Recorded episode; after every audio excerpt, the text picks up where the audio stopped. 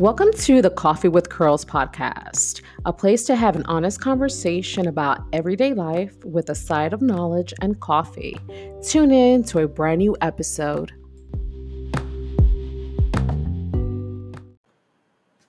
Hello, gorgeous people. It is your host, Mimi. Happy to be back on this mic once again. I'm still combating um, the small cough left from this cold. So you might hear me coughing or sniffling through this episode. So excuse me from the beginning, like right now. It's just like one of those coughs that just kind of like tickles your throat, but it's annoying. But anyway, I'm feeling a whole lot better, um, managing, um, definitely taking care of myself as needed, and um, slowing down, disconnecting, and all that type of goodness. Um, I can't believe that three more days because we get an extra day this month. Um, we're going into March, and before you know it, spring will be here. Heck, on the 8th, time officially goes forward an hour, and which is crazy. I saw it on my calendar, and I'm like, wow. There's always time, always seems to be going fast. And so, um, you know, trying to find my rhythm again after being at a commission for, you know, two to two and a half weeks, I'm back into my workout routine and um, definitely taking care of myself and um, slowing down as needed. And so um, the weather out here in Texas is changing, but it's been so weird. It's like you get like one cold day, one warm day, and then it'll switch and you'll have like all seasons in one day. That's just the weather out here. It can be that way. So um, and trying to enjoy the rest of what's quote unquote cold because I love wearing sweaters and scarves and boots. And so when it's cold, I'm I bring all the works out because it's the only time that I get to wear it, and I have so much winter gear, which is ridiculous. And I refuse to give it away because I will not do that. I actually enjoy getting um, dressed up for the cold weather. But anyway, um, it's also Ash Wednesday. So, whoever who celebrates Ash Wednesday, do you participate on giving something up for Lent? Is that something that you do? Um, share. Let me know if you do. Hit me up. I would like to know what is it you're going to give up on Lent. Um, I no longer participate because I'm not um, Catholic anymore. I did grow up Catholic, but um, one thing that I try to do is for the next 40 days is just be mindful of something and I have to think about what it is because um, I want to write it down and I kind of work through that. I do not give up meat because, like I said, I'm not a practicing Catholic. And so I'm not any religion really. I am non denominational and I just believe in a bigger source. Um, so I'm going to think about what it is that I want to give for 40 days and um, and work on that as well.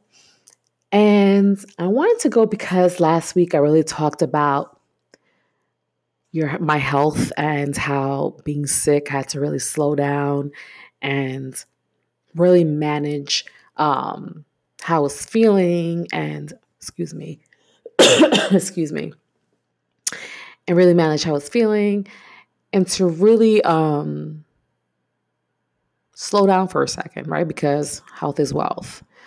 And um, I wanted to share something that I feel that as women we don't speak about enough, and that is our cycle or periods. I think that it's always been such a taboo thing to talk about. And I've been wanting to talk about this for a minute, but um, I'm just gonna go right in and I'm gonna share my story about my period. and maybe this can help you guys or make you feel more comfortable because it's such a natural process, but we always make it seem like it's taboo. And it's always like this thing where, um, know, don't talk about it, don't mention it. It's like the secret. And it's not a secret. Shit, we bleed. It is what it is, you know? Um, of course, it's different if, you know, there's a medical situation whether, you know, menopause or things like that. But I want to share my period story because I really want to start, um, let's be honest about it. You know, um, there's so many things that we go through as women. And the reason why to talk about it because there's things that come along with that. And so I'm just going to go right in and just start talking about it. And there's definitely a point through this whole process, right? So, um, I actually got my period very young. I got my period at nine years old. And I remember that that being so taboo, right? I even kept it a secret for a whole year from my mom because I knew that she was going to go and tell my aunts about it. And I really didn't want them to know. And the crazier thing about it was, I remember that she never really sat down to talk to me about how that changes, period. She didn't even talk to me about, you know, the cycle or what happens when you do get your period, the options of whether wearing a pad or a tampon. Of course, there's other options now, but at the time, you're talking about 80s.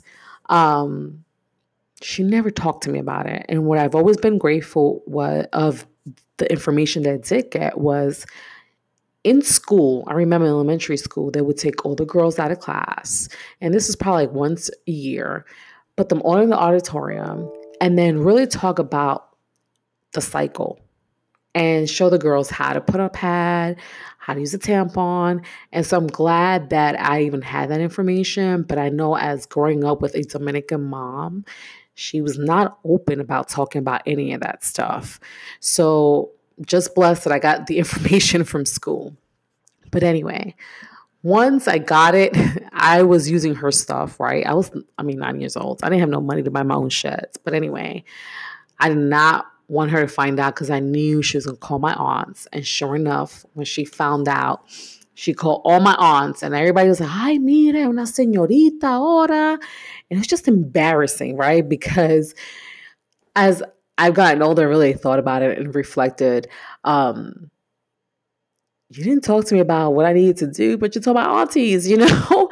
and I still see some of that, even though um, people are a bit more progressive now for sure, but I still see some of that taboo. And as I dealt with my period and I got older, and even now in my 30s, um, I've always had issues with very heavy bleeding, um, fatigued, and really just been managing my life like this, to be honest with you. Um, the past, I'm going to say maybe year to year and a half, it's gotten worse for me. It's just been nothing but like a nightmare in the sense of there's been times that I couldn't even get out of bed. And that's been more like the past three to six months, really, um, to the point that I don't, I can't even go out in public on my second day because it's so bad. And when I mean bad, it's like the bleeding is just ridiculous, right? And out of control. It doesn't matter that I'll change. There's always going to be, for me, it's been a situation where there's been an accident with this past through my clothes. And so I decided to go get checked. Interesting enough, I always do my yearly, I always get my stuff checked. Um, but I knew something was wrong, right? And this is probably back in December. I knew something was off. And even though right now I've been dealing with some personal stress, I just knew that something wasn't right. So last month I went and got a vaginal ultrasound and come to find out that I have fibroids. And I feel like fibroids is not something that you hear about it, but you really don't hear a lot of women having conversations about. But it's more common as I've been uh, becoming more open about it and really having conversations with other women about it. And um, the options to deal with fibroids, I don't think are that great, to be honest with you. Um, it can be severe as having a hysterectomy, right? That's like if you definitely don't want to have children and, you know, it's that bad or whatever your people's choice of the matter, but that's been one that has been presented. And for me, that's not a choice because I don't want to do that at this moment. It's very permanent and I'm not there. And then one of the other choices is like taking um, a birth control to manage uh, the symptoms, right? And of course, I've definitely been thinking about going holistic in this option. And I just feel like for women, I'm just bringing it up and making an episode about it because I want people to feel comfortable talking about their bodies. I feel like we don't do that. I, it, this whole taboo thing, for me, excuse me,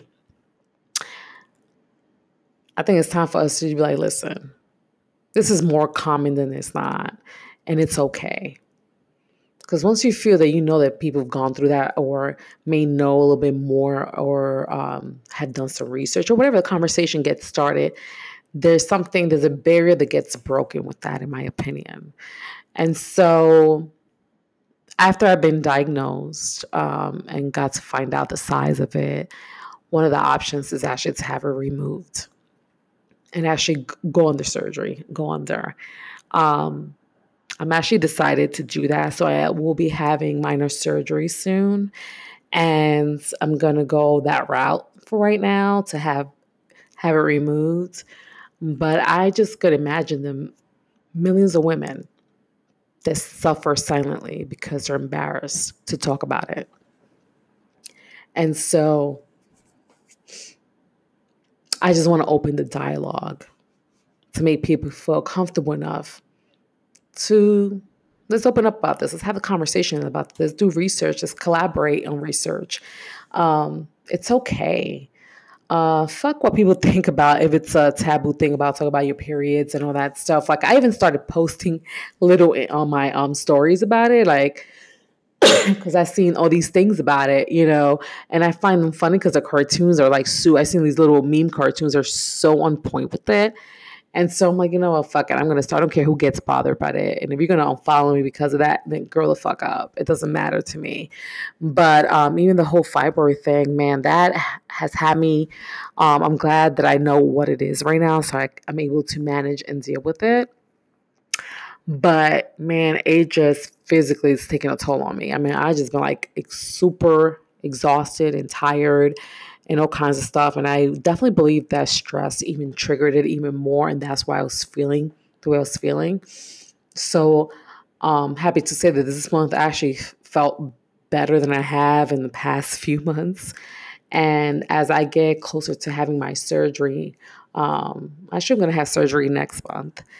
Um, kind of just even curious to see how I'm gonna feel after. And once it's removed, how my body's going to react. I'm just super curious about that. So, um, if anybody wants to share their uh, period or fibroid story with me, I'm more than happy to listen. I think that the dialogue of talking about how our natural process, how our bodies are, it's okay. Um, listen, we're here um, in life to learn about um, everyone. And I think that things like this shouldn't be taboo, but unfortunately it is. And so I'm definitely going to be the one that's going to X that out.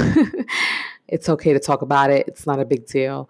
But for any person that's dealing with it, I feel your pain.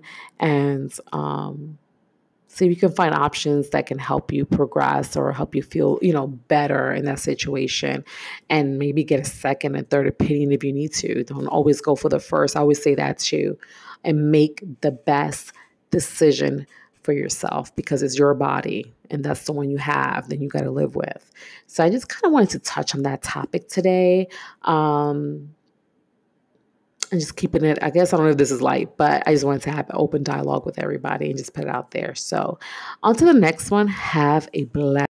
Hey, gorgeous people. One last thing. You can find the podcast on the following platforms Apple Podcast, Google Podcast, Spotify, Breaker, Castbox, Overcast, Pocket Cast, and Radio Public. You can listen to the podcast really on any platform that you prefer to listen to this episode or any of my episodes.